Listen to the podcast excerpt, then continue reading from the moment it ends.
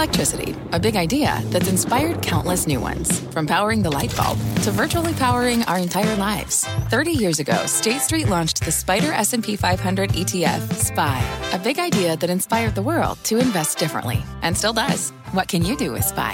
Before investing, consider the fund's investment objectives, risks, charges, and expenses. Visit ssga.com for a prospectus containing this and other information. Read it carefully before investing. SPY is subject to risks similar to those of stocks. All ETFs are subject to risk, including possible loss of principal. Alps Distributors Inc. Distributor.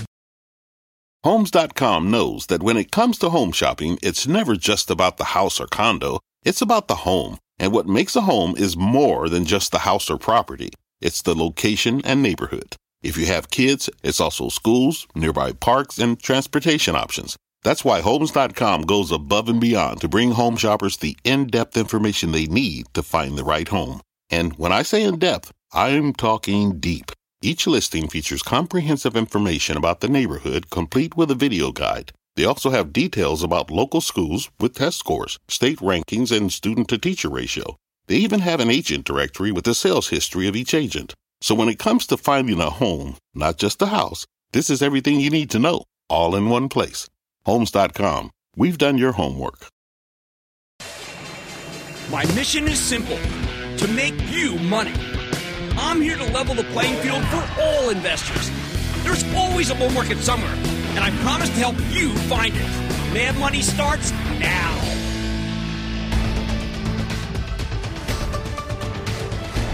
Hey, I'm Cramer. Welcome to Mad Money.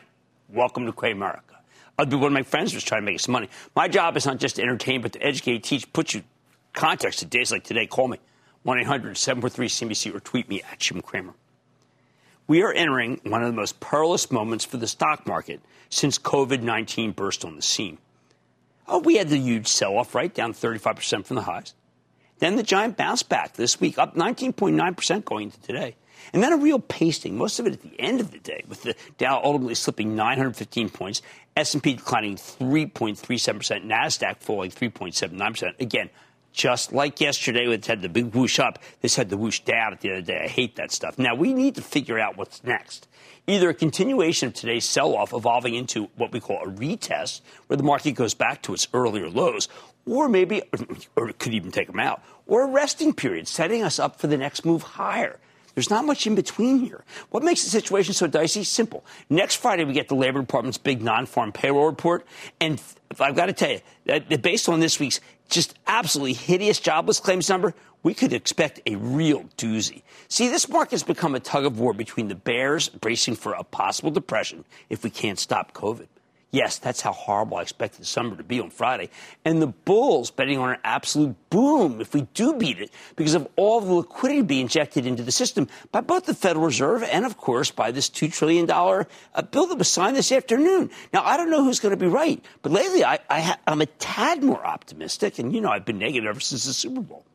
We just got through a monumental week. Congress passing that massive $2.2 trillion stimulus package in, in, record time. I mean, I can't believe they got it through so quickly. There's a lot of money in there to help companies make payroll. So hopefully executives will think twice before they lay anyone off. Money's on the way to individuals, too. It should be just there in three weeks if we can hold on. This is a messy bill, though, with lots of moving parts. But there's tons of money here for small, medium sized businesses that desperately need it. Remember, that's 85% of our economy and our service based economy as it is. There's a lot for the newly unemployed. This was a go big or go home moment. Unfortunately, Congress decided to go big. Plus, the Federal Reserve made it clear that they've got more bullets in the chamber if any more arcane pipes in the financial plumbing get clogged. Another big positive. Without the rescue package, we were at the real risk of falling into a depression, and it might have been bad enough to rival the great one. This time around, you have government mandated store closures, and frankly, where, wherever those mandates have been ignored, well, it's been disastrous as it allows the disease to spread so much faster. I think the stimulus takes a depression, though, off the table. Yes, that was the right thing to do. But there are still a lot of problems. It, it, problems that aren't solved by the bill. But according to the New York Times, we have medical equipment shortages in 200 cities. We're going to talk about the shortages later in the show. That means more illness and more death. We desperately need more ventilators, and for some reason, the government's not been able to figure out how to expand manufacturing of them. Meanwhile, the lack of a firm federally mandated shutdown, so piecemeal, has allowed the virus to spread throughout the country. Every big city that hasn't locked itself down could look like New York in a couple of weeks. So I'm very skeptical that we'll be able to open for business again on April 12th, the president's makeshift deadline. Without national rules to contain this thing and test people aggressively, test, test, test, we're going to have a lot of trouble bending this curve and that's what makes the moment so dicey. However, there's one hope that I think deserves more attention than it's getting. If somebody can come up with a drug that gets COVID 19 patients in and out of the hospital much faster and off the respirators, it could really ease the strain on our beleaguered healthcare system. I know it sounds too good to be true. But there are so many uh, coronavirus drug trials going on right now that it's hard to keep up. We have Sanofi on tonight. That's that giant French pharmaceutical company. I'm very encouraged about the drug that they're testing with Regeneron, which you know is a company we like very much. Not only could it stop the deadliest symptoms of the disease, it could even perhaps prevent people from getting infected. And that is if it really works. You think that think the market's ready for that? If we can get rapid testing up, over, over, and over. I keep stress testing since it started. Coupled with some sort of inoculation, well, that's the whole ballgame. With a drug that, that good, we beat the pandemic and trigger one of the biggest rallies in stock market history. But if we fail, I think the market will revisit its lows from earlier this week. That's why we need to stay in touch with actual earnings, with actual companies. So we see what's worth buying just in case things even go bad, but certainly would do well if things go good. On Monday, we hear from RH. That's the artist formerly known as Restoration Hardware. I think this is one of those companies that will come back when the pandemic's over because of its incredibly loyal clientele, because of its brilliant management. McCormick reports on Tuesday, and the spice makers are it's just a fantastic home, uh, stay at home play. It's one of our stay at home plays because you cook with it. Does have a food service business kind of struggling, but that's okay. Wednesday, we get something major. It's an analyst meeting held by a company called Enterprise Products Partners. Perhaps the best of the pipeline master limited partnerships. Right now, that makes them the best house in the worst neighborhood in the market. The stock now yields nearly 13%, but I want to find out if that's sustainable when the oil and gas industry is collapsing. After the close, we hear from PVH, the parent of Calvin Klein and Tommy Hilfiger. Oh, this market has not been kind to apparel stocks with the exception of Nike, which has a fabulous direct-to-consumer business and a lot of exposure to China's newly revived economy. So will PVH get mauled? Stock's already down 64% for the year. Just a, a total crash. I know it's bad, but is it really down 64% bad? I think PVH needs to tell a good story about Europe, change the narrative. Alas, Europe's having a tough time right now, too. Let's hear what CEO Manny Chirico has to say. He's always candid with us. Next, let, how low can um, a company I use all the time? How low can Walgreens go? This stock has fallen to 44 with a 4.2% yield.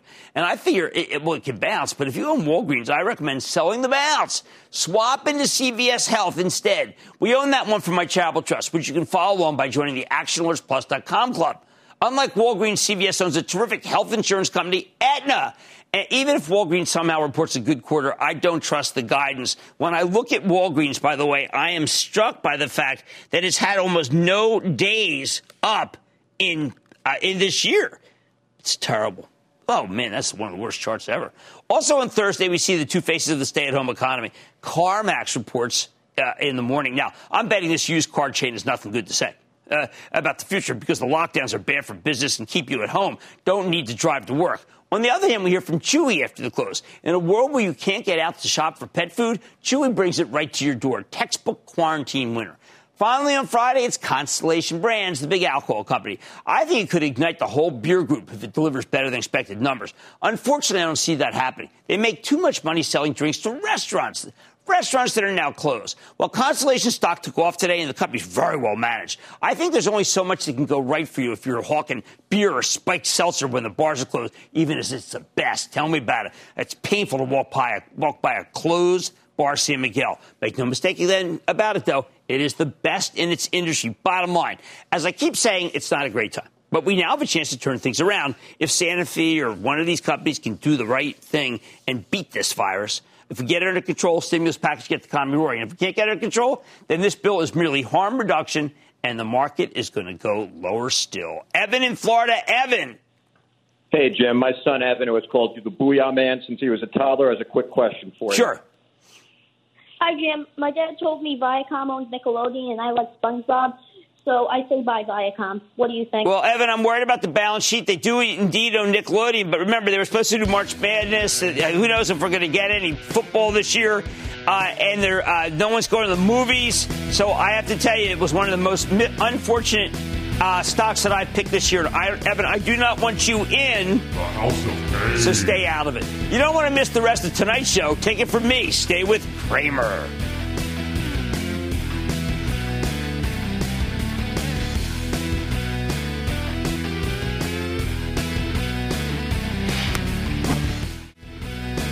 Don't miss a second of Mad Money. Follow at Jim Cramer on Twitter. Have a question? Tweet Cramer. Hashtag mad tweets. Send Jim an email to madmoney at cnbc.com or give us a call at 1 800 743 CNBC. Miss something? Head to madmoney.cnbc.com. Take your business further with the smart and flexible American Express Business Gold Card. It offers flexible spending capacity that adapts to your business. You can also earn up to $395 in annual statement credits on eligible purchases at select business merchants. That's the powerful backing of American Express. Terms apply. Learn more at americanexpress.com slash business gold card. Fact. Running a business is not getting easier on your wallet. With higher expenses on materials, employees, distribution, and borrowing, everything costs more. Also a fact. Smart businesses are reducing costs and headaches by graduating to NetSuite by Oracle. NetSuite is the number one cloud financial system, bringing accounting, financial management, inventory, and HR into one platform and one source of truth. With NetSuite, you reduce IT costs because NetSuite lives in the cloud with no hardware required, accessed from anywhere. You can cut the cost of maintaining multiple systems because you've got one unified business management suite. You improve efficiency by bringing all your major business processes into one platform, slashing manual tasks and errors. Over 37,000 companies have already made the move. See how you'll profit with NetSuite, and then you can think of all the ways you could be spending the money you save. Company retreat in Malibu, anyone? By popular demand, NetSuite is offering a one-of-a-kind flexible financing program for a few more weeks. Head to netsuite.com to start saving.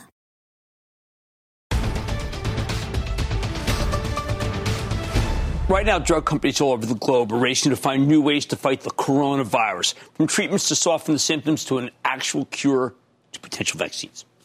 Which brings me to Sanofi, the French pharmaceutical titan. Last week, when we spoke to Regeneron, they mentioned a rheumatoid arthritis drug called Kevzara that they make in partnership with Sanofi. The two companies are studying this thing as a treatment for the worst symptom of COVID 19, the lung inflammation that causes a deadly form of pneumonia. And it might even block the virus altogether if you don't have it. Perhaps even more important, one of Sanofi's subsidiaries developed a vaccine for SARS back in the day, and they're now testing a variant against this novel coronavirus, which is a close cousin of SARS. Earlier today, we got a great privilege to speak with Paul Hudson. He's the new CEO of Sanofi. Take a look. People may not know your company. You're the foremost vaccine company in the world, which brings me to the topic of the day. How confident are you that we can ever get a vaccine against this scourge that is decimating the whole world? Oh, I'm confident that we'll get a vaccine. It may take a little while. I mean, estimates are between 12 and 18 months, but I can assure you for one of the leading companies like ourselves, we're doing everything we can to be there as fast as we can. Now, I know that you have a terrific partnership with Regeneron, have a big stake in it. I speak to Len Schleifer pretty much, uh, geez, every day. Why not? Uh, the thing that I'm most excited about is an older drug, is this Kevzara, uh, and, and this, the method that it, it is using, which is novel versus a novel coronavirus. How are things going with that trial? So we've started the trial. Of course, we have a, a very good relationship with Regeneron. Um, the medicine was brought forward because of some preliminary data elsewhere in the world. Um, we hope that will bring some relief to the patients in a more severe setting. We don't know.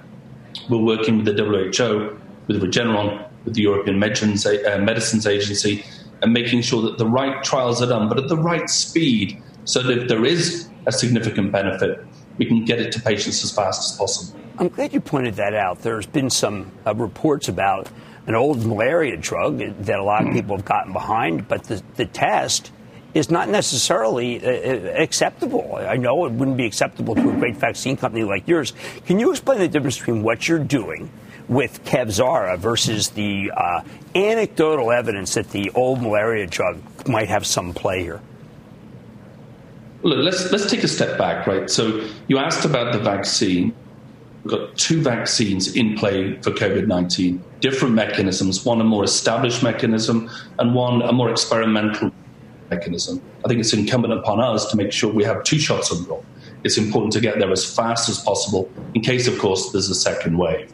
Then you've got the medicines that we're making every single day, the patients that need them, just to continue in their chronic therapies in asthma, in other diseases. The two medicines that are in the middle there, Kevzara and Plaquenil, which is a malaria drug, these are where people in China and other places have said, we've seen some effect. We have tried them and we can see some efficacy. Now, what we need to do is working with the WHO and the regulators is actually quantify that effect and quantify the actual patient profile that will respond best. We don't want patients struggling. We know that if repurposed medicines can be put to the task to do something incredible, then so be it. So we're just playing our part, making sure they're available to the investigators, making sure the regulators have everything they need.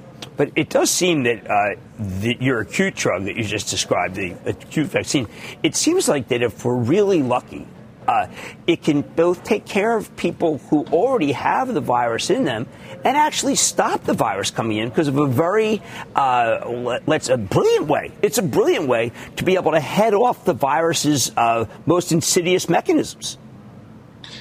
Yeah, you know, I think ordinarily it takes 10 years to invent a vaccine. The main reason is because you're going to give it to a lot of healthy people on a massive scale. So you have to be sure and you have to be right.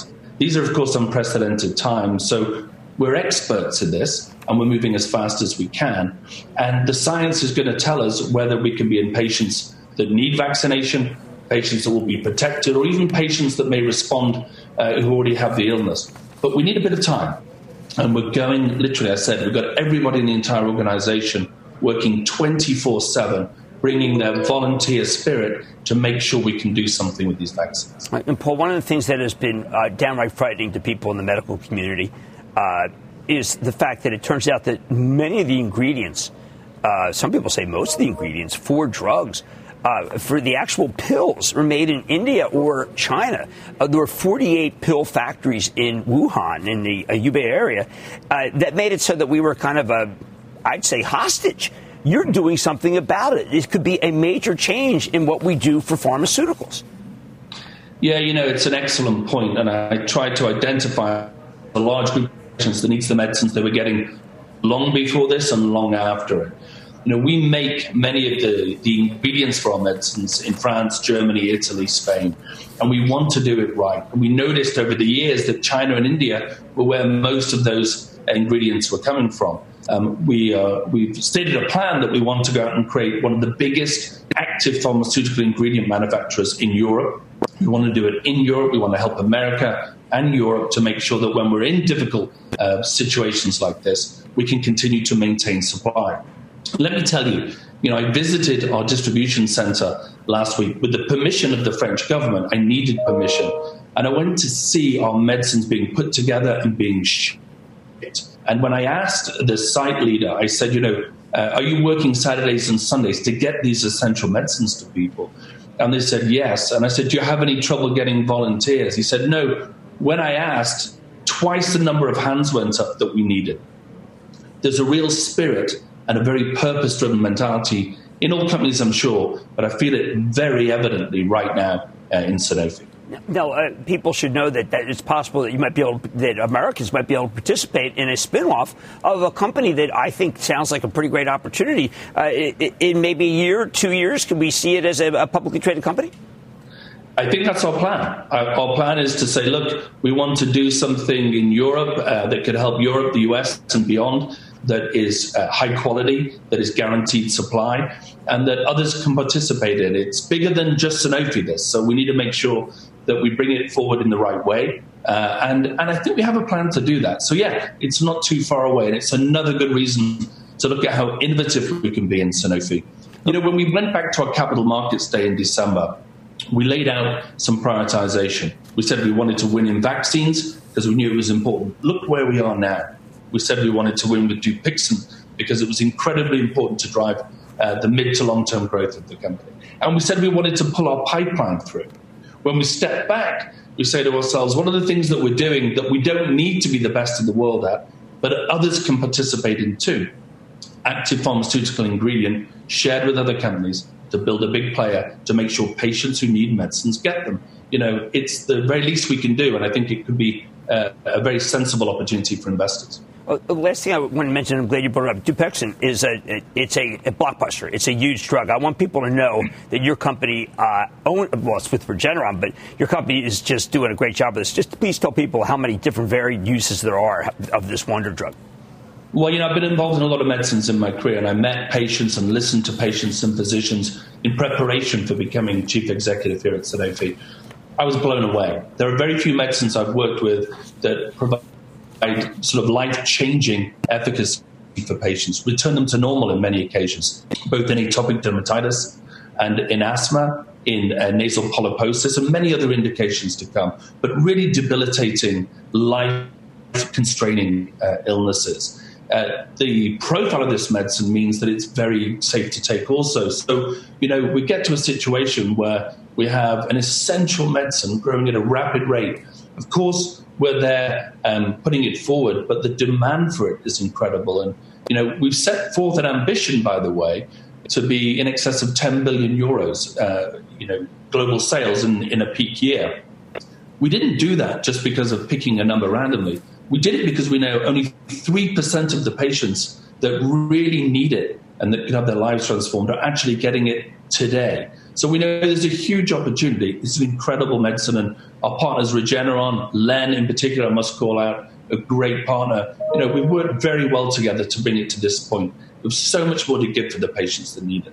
Well, I'm going to leave it at that, and I just congratulations for the uh, the change in turn, the transformation that you're leading at a great drug company, uh, and a terrific investment, by the way, too. That's Paul Hudson, CEO of Sanofi, uh, who's doing so much to actually conquer this disease. Thank you so much, sir. When you're hiring, the best way to search for a candidate isn't to search at all. Don't search. Match with Indeed. Indeed is your matching and hiring platform with over 350 million global monthly visitors, according to Indeed data, and a matching engine that helps you find quality candidates fast. Use Indeed for scheduling, screening, and messaging to connect with candidates faster. Plus, 93% of employers agree Indeed delivers the highest quality matches compared to other job sites, according to a recent Indeed survey. Leveraging over 140 million qualifications and preferences every day, Indeed's matching engine is constantly learning from your preferences. Join more than 3.5 million businesses worldwide that use Indeed. Listeners of this show will get a $75 sponsored job credit to get your jobs more visibility at Indeed.com slash Mad Money. Just go to Indeed.com slash Mad Money right now and support this show by saying you heard about Indeed on this podcast. Indeed.com slash Mad Money. Terms and conditions apply. Need to hire? You need Indeed.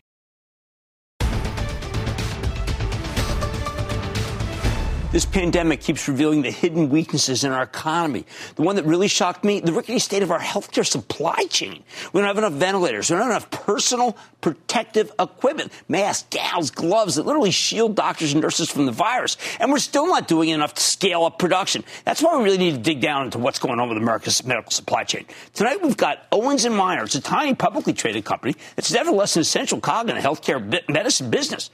Owens & Minor distributes medical and surgical supplies, as well as manufacturing N95 masks, surgical masks, surgical gloves, and protective gowns. Stock's too small for me to recommend. But right now, we just need to know how they can help fix the medical supply shortage. So let's dig deeper with Ed Pesicka. He is the president and CEO of Owens & Minor for a better read on the bottlenecks in the system. Mr. Pesicka, welcome to Mad Money. Thank you, Jim. Sir, if you could explain to me, and I'm sure you feel like I do, we see the pictures, we read the articles, and we can't believe it's America. We can't believe that our healthcare system, with all these incredibly fine people, are walking around wearing like scarves and don't have the right equipment. Uh, it, what's going on, sir? Yeah, so let me put it in perspective. Let me first start with an anecdote. So, a customer in New York City traditionally uses roughly between 10,000 and 20,000 masks per week. We are now seeing the influx of demand up to 200 to 300,000 masks per week. And that's just one hospital in New York. You take that and you multiply that through the entire U.S. and the system, that's the amount of demand increase we have seen in PPE products right now. So if you were to start a, a, a greenfield plant uh, that made PPE products like this or gowns, I know you've got them all over the globe. Uh, it, it, it, would take a very long time, I imagine. Yeah, so we, we're already in the production. Let me maybe share with you what we've already done. Sure. We started in January ramping up our production of PPE, and we manufacture our PPE in the Americas, a little bit different than others in this space. So our, what we've done with those facilities, we are now running them 24/7. We started in January. By the end of February, we were able to run four shifts a day, and we were able to increase our production of masks from roughly uh, by roughly 40 to 50 million incremental masks per month. That's a combination of N95 and other masks. We are in the process of actually expanding capacity, but that's going to take probably five to six months to make sure that you have the capability to expand that capacity. So that's the time frame that we're looking at for additional expansion beyond what we've done already by running 24 7. Okay, so I have to presume that the Chinese, which were able to do a miraculous job at traditionally really not doing a good job, have tons of masks and supplies. Uh, but at the same time, we're not necessarily on a friendly uh, keel with them. Uh, do you think it's possible that, they, that they've got a, a giant hoard that could help us? You know, so I don't know whether they have a giant hoard or not. What I do know is that a lot of the manufacturing operations in, in China shut down for the Chinese Lunar New Year, and then that shutdown extended beyond that. So we're starting to see production ramp up with some of our suppliers in China. So it's going to be a matter of time of getting that product produced, and then you have the delay of getting the product to the U.S. You know, if it goes by traditional boat, you're looking at another 30 to 40 days, which is why we're working actively to look at air freight and other methods to get it here faster. I am seeing FedEx planes uh, bought, literally rented by citizens of our great country and landing here with uh, with chi- Chinese supplies. Incredible, just actual individuals because they can't take the yeah. pictures anymore. Now I see you've got uh, a plant in Thailand for exam gloves, so, uh, surgical yep. gowns in Honduras, right, and then face masks yes. in Acuna, Mexico. So those are That's all correct. working twenty four seven too, right? Absolutely. Those are the ones, those are our factories. And then all the fabric for that factory is manufactured in Lexington, North Carolina. So we have that running 24 7 as well as all of our other factories. We've gone to four shifts, and we're actually looking at fifth shift so that way we don't wear our employees out and our teammates out during this time. Are you uh, selling these via the usual, the McKesson route and the uh, Bergen? Sure. Or are you going right to the government?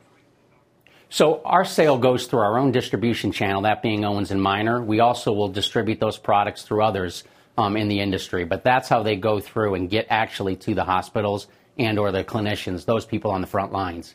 Yeah, because what I was thinking was if you uh, we have General McChrystal on tonight, but it just seems to me that there's it, it, that the supply line, the Chinese involvement, the supply lines, that it's almost a little uncoordinated. But maybe it's just what can you do that no one could coordinate it because of who would have foreseen such a, a tragedy uh, developing. Yeah, and I think Jim, you got to go back to that anecdote I used earlier, where right. again you go from ten to twenty thousand a week to two hundred to three hundred thousand a week. So you're looking at you know 10, 15 x, and you multiply that by all the health systems you know, spend significant time on with CEOs of the healthcare systems, that influx of demand. And you got to remember that demand isn't just here in the U.S. That demand's in other parts of the world too. You know, right. so that global demand has increased exponentially. Well, let me just say a little about your background. Uh, I can't. Sure. The stock's too small for me to recommend, but when I saw, I said, "Oh my God, I got it. I got to get behind this." Then I saw the market size, but I knew Halyard very well from when Kimberly Clark spun it off. But you're not from Owens and Minor. You're originally from Thermo Fisher. So when you came in, what right. did you see, and why did you take the job? Given the fact that well, you know we're friends with Marc, Marc Casper, the CEO, yes. and yep. we think yep. we've been thinking of the world of Thermo Fisher ever since the show started. What attracted you to Owens and Minor? You know, so, so, look, we had a company that has been around 137 years that lost their focus, and you know the challenge to jump in there was exciting, and we really made it simple. We changed the focus, so the number one thing we are focused on is the customer, and to do that, we had to change our service, and we've drastically improved our service over the last nine to ten months, where we're back to our industry-leading standards. Um, from a service and a delivery model. So that was really what we were focusing on over the last year. And as I said this in the past to others, we are so much further ahead than I thought we would have been after being in the job for about a year. right now. Well, okay, so let's say, uh, do you talk to Vice President Pence? I have not talked to him personally, but, but we have worked closely with, with FEMA, we've worked with the White House team, um, and we've worked with HHS. We've worked closely with that group. Well, then, can you tell me whether the scenes that we're seeing uh, and I mean, I'm friends. My, I have a doctor whose son is literally no protective gear and is trying to save lives. I mean, send him. I sent him my mask because I think we have to do that. We all have to. If we have masks, we got to give them to the frontline people. Will that end? Agreed. Will it be like in, instead of the kindness of strangers? Do you think in the next month they'll have enough masks? Well, I don't know what you know what point in time or date we'll have enough masks. All I know is with the industry working across the industry with many of our peers in the industry, we are actively going to produce as much mass, many masks, and much protective um, equipment as we possibly can. Well, look, I, I, I, sure hope so. I think that a lot of us feel like that we're looking like we were. We remember when it was Wuhan, uh, and we felt how terrible it was, and now we're about 45 minutes from a hospital that I know that I know well that looks like Wuhan, and I, I'm kind of flabbergasted. But I guess everybody was overrun. That, that's a great way to put it, Jim, is just that increased demand was, you know, at just exponential rates compared to what it historically had been at. Well, look, I, I, wish you the best of luck. I hope all your workers stay safe and you do 24 7 and maybe the pictures go away. We start thinking who we really are. All right? Thanks, Jim. Thanks, Jim. We, and, and, and around our teammates, we absolutely are making sure they're safe. So we're making sure that they have masks as well as gloves those who are working manufacturing the products as well as distributing them to make sure we can get them out to our customer base. Fantastic. Thank you so much, sir. That's Ed Pesicka, the president and CEO of Owens & Minor. Again, small cap stock. Uh, do your homework. Mad Money's back after the break.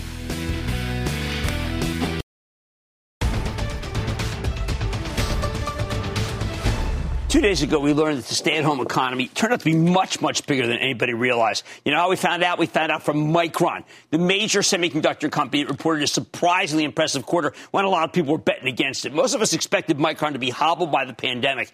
Oh, sure, there's some problems. Smartphone uh, supply chain disrupted for most of the quarter. Automobile end market suboptimal. But on the conference call, they told an incredible story about how all the lockdowns are giving vast swaths of tech a huge boost thanks to elevated levels of gaming, e-commerce, and remote remote work, demand from the data center and from laptop makers, well, geez, the stock surged.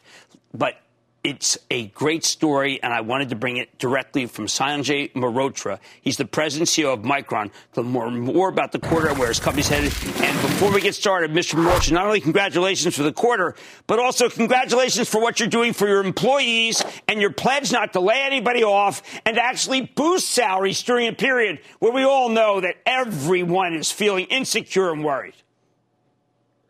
Thank you, Jim. Great to be on your show. Uh, yes, as you pointed out, um, our fiscal second quarter, we delivered at the high end of the guidance that we had provided in December. And when you think about it, that is really amazing that half of our quarter we were impacted by expanding coronavirus challenges across the globe, uh, particularly in China in the early part uh, of a COVID outbreak starting in January.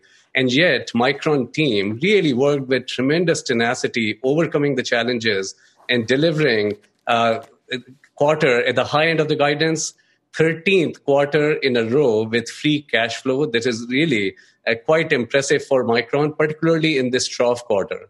And when you look at the last trough quarter that had occurred four years ago versus now, right. Micron's revenue has increased 65% from one trough quarter to the next over this four year period as well as our gross margins have expanded by 11 percentage points. And that, those are uh, dramatic transformations taking place at Micron, thanks to our team, thanks to our technology, products, and of course, manufacturing excellence. We are very proud of what we have been able to accomplish in these challenging times. Well, Sanjay, I, and you're absolutely correct. You're absolutely correct. In these challenging times, we are ex- absolutely focused on our people first.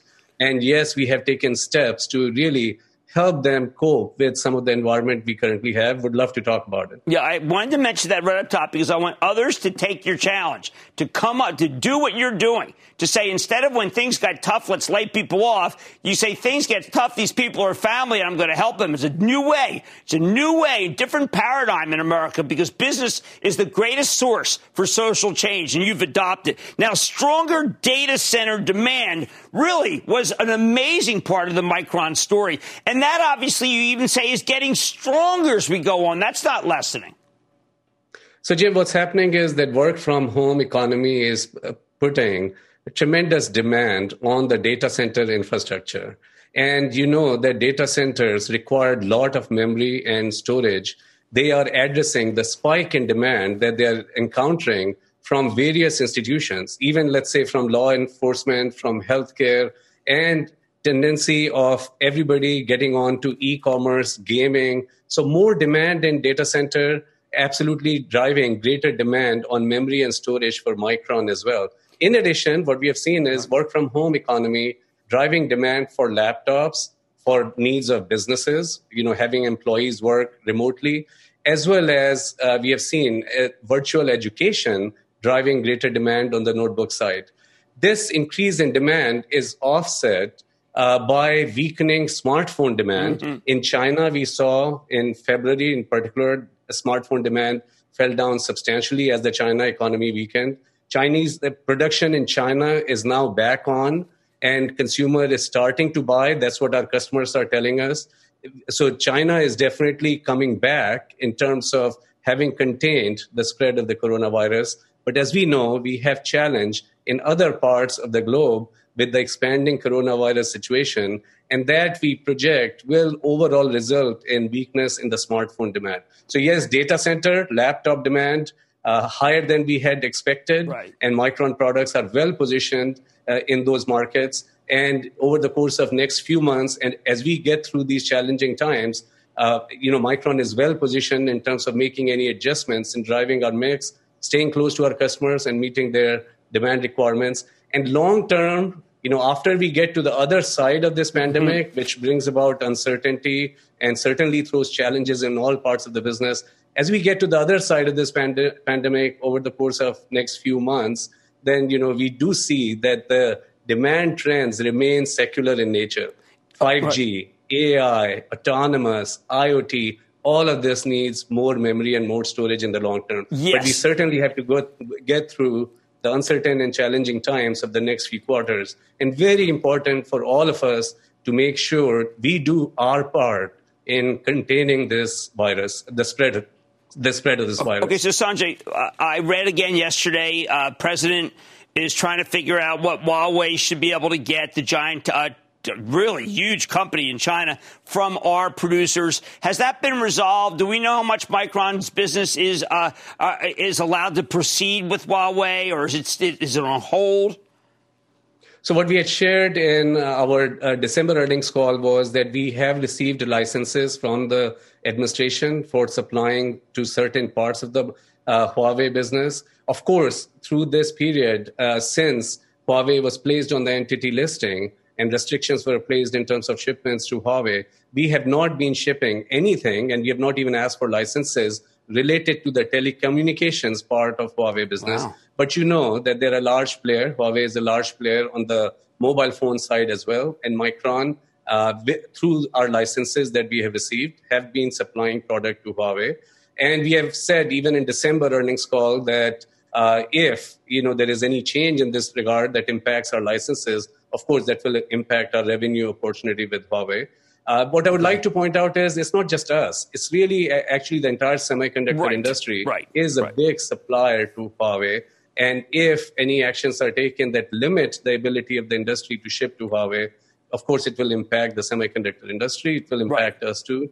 But the point here, Jim, is that our business has also expanded to other customers. Indeed. While Huawei remains a relatively large customer, still we have diversified our business in various end market segments and across the globe. Our right. end markets are, of course, from data center to smartphone. No, you're much bigger, PCs, much bigger than that. To IoT, much, very well diversified markets. Well, anyway, I want to thank you. Great quarter. Too bad the market was down badly today. I think your stock would have been up again. That's Sanjay Mehrotra, who's president and CEO of Micron Technology. What a quarter. All new business trends. MU's the best way to play it. Man, money's back into the break.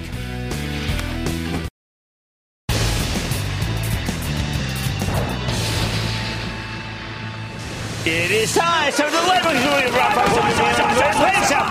and then the Lakers are, are you ready, Ski? Down to the Lakers. So with Mark in Pennsylvania. Mark. Hi, Jim. With the recent market sell-off, is it time to add Lockheed Martin? Yes, it is. I like Lockheed Martin very much. I think they're doing a lot of good things. I'm going right now to Elias in Virginia. Elias. Hey, Jim. Elias. Hey, I wanted to get I wanted to get your uh, opinion on United Natural Foods. They finally had a good quarter. There's insider buying. It's a nice spec. Let's go to Luis in New Jersey. Luis. How you doing, Jim? Couldn't be better. How about you?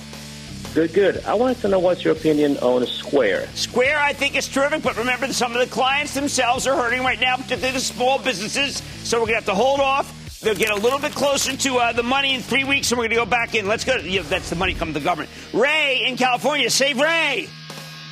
Hey, Jim. Big stocks on sale. Booyah. Sounds good. Question for you, my friend. What right. are you thinking right now of Live Nation? I'm thinking stay away from it because I'm a believer in, uh, in total separation of everyone. And you can't separate when you're at a concert. You're on top of each other. I don't want to do that. Let's go to Binal, Binal in North Carolina. Binal. Hey, Binal. Hey, Jim. This is Binal from Mooresville, North Carolina. First of all, big booyah. And booyah back. what you do for us. Um, thank you. I'm a long-time uh, listener and first-time caller. I want to know what's your thoughts about international paper. I saw Mark Sutton on our network earlier this week. I told, I think he told a good story, 6.7% yield, but not a lot of growth. I'm okay with that. And that, ladies and gentlemen, including of the lightning round. The lightning round is sponsored by TD Ameritrade.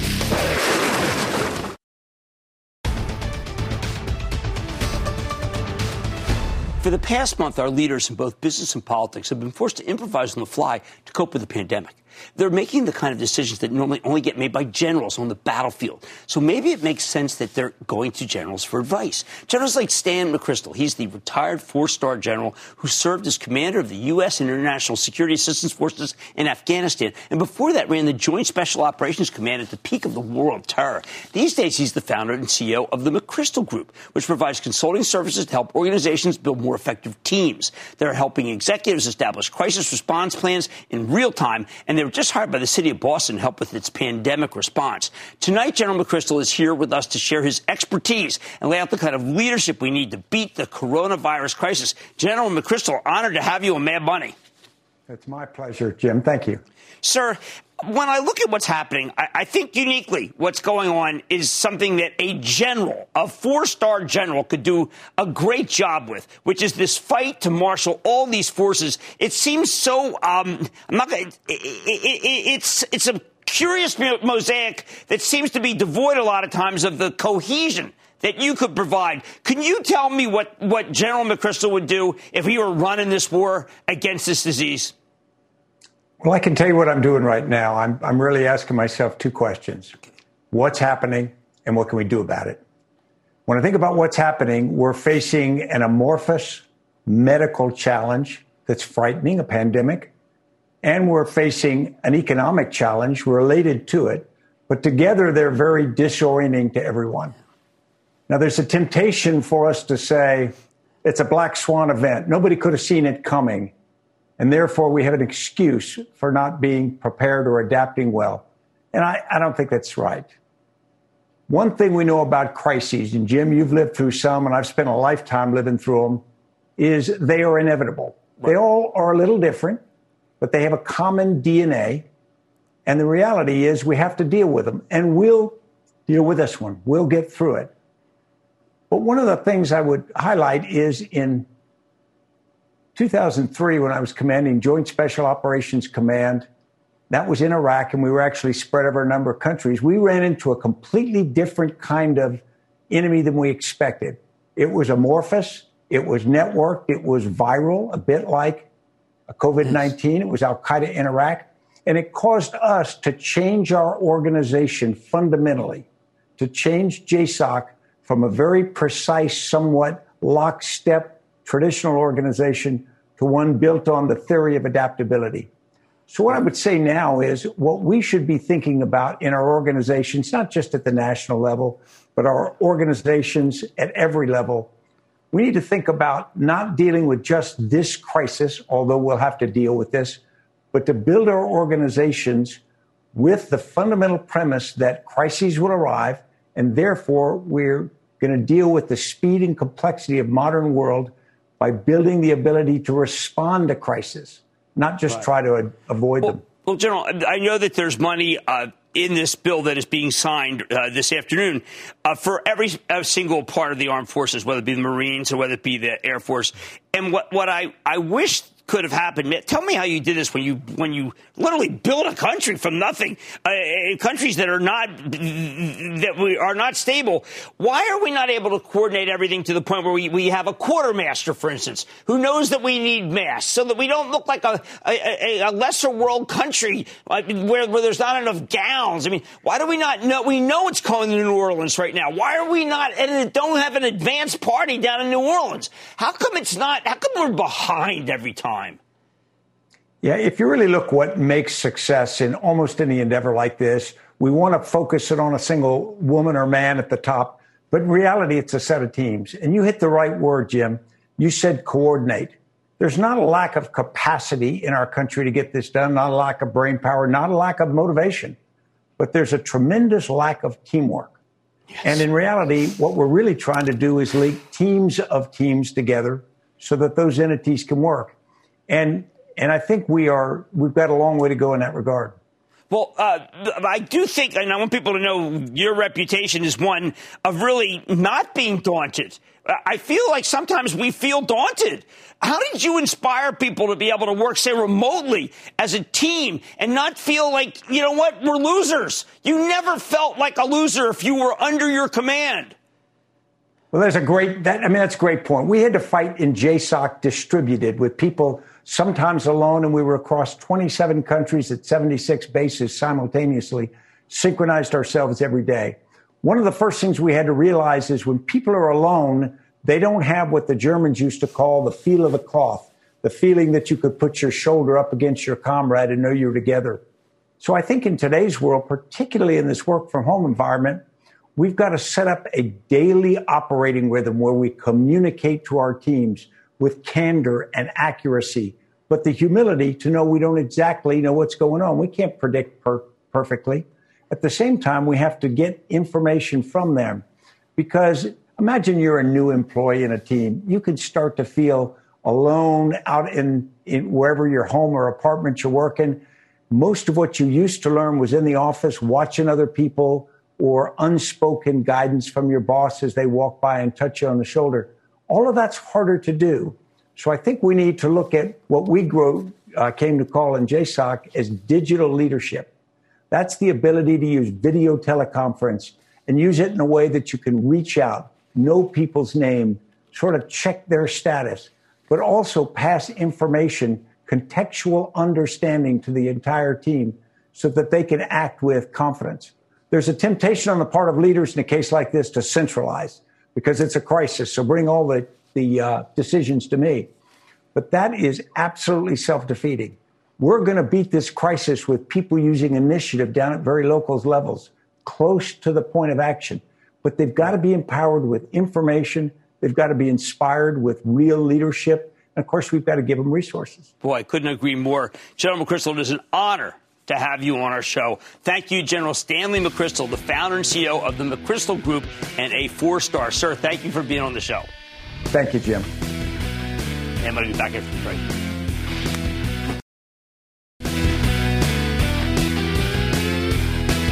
I'm going to salute all the CEOs who are taking the pledge to not lay people off, like Brian Moynihan this morning, Bank of America, Sanjay Mehrotra from Micron, boy, is this ever different from 2007, 2009? We're sticking together. No divisiveness and no anger. Like I said, as always, the bull market summer. I promise I'll find it just for you. Radio Man Money. I'm Jim Cramer, and I will see you Monday. Our special Markets in Turmoil, hosted by my buddy Scott Wapner, starts right now. CNBC has quick and easy to understand business news updates at the open, midday, and close every weekday. Markets, money, and more from Wall Street to Main Street. I'm CNBC's Jessica Ettinger. Follow and listen to CNBC Business News Updates wherever you get your podcasts.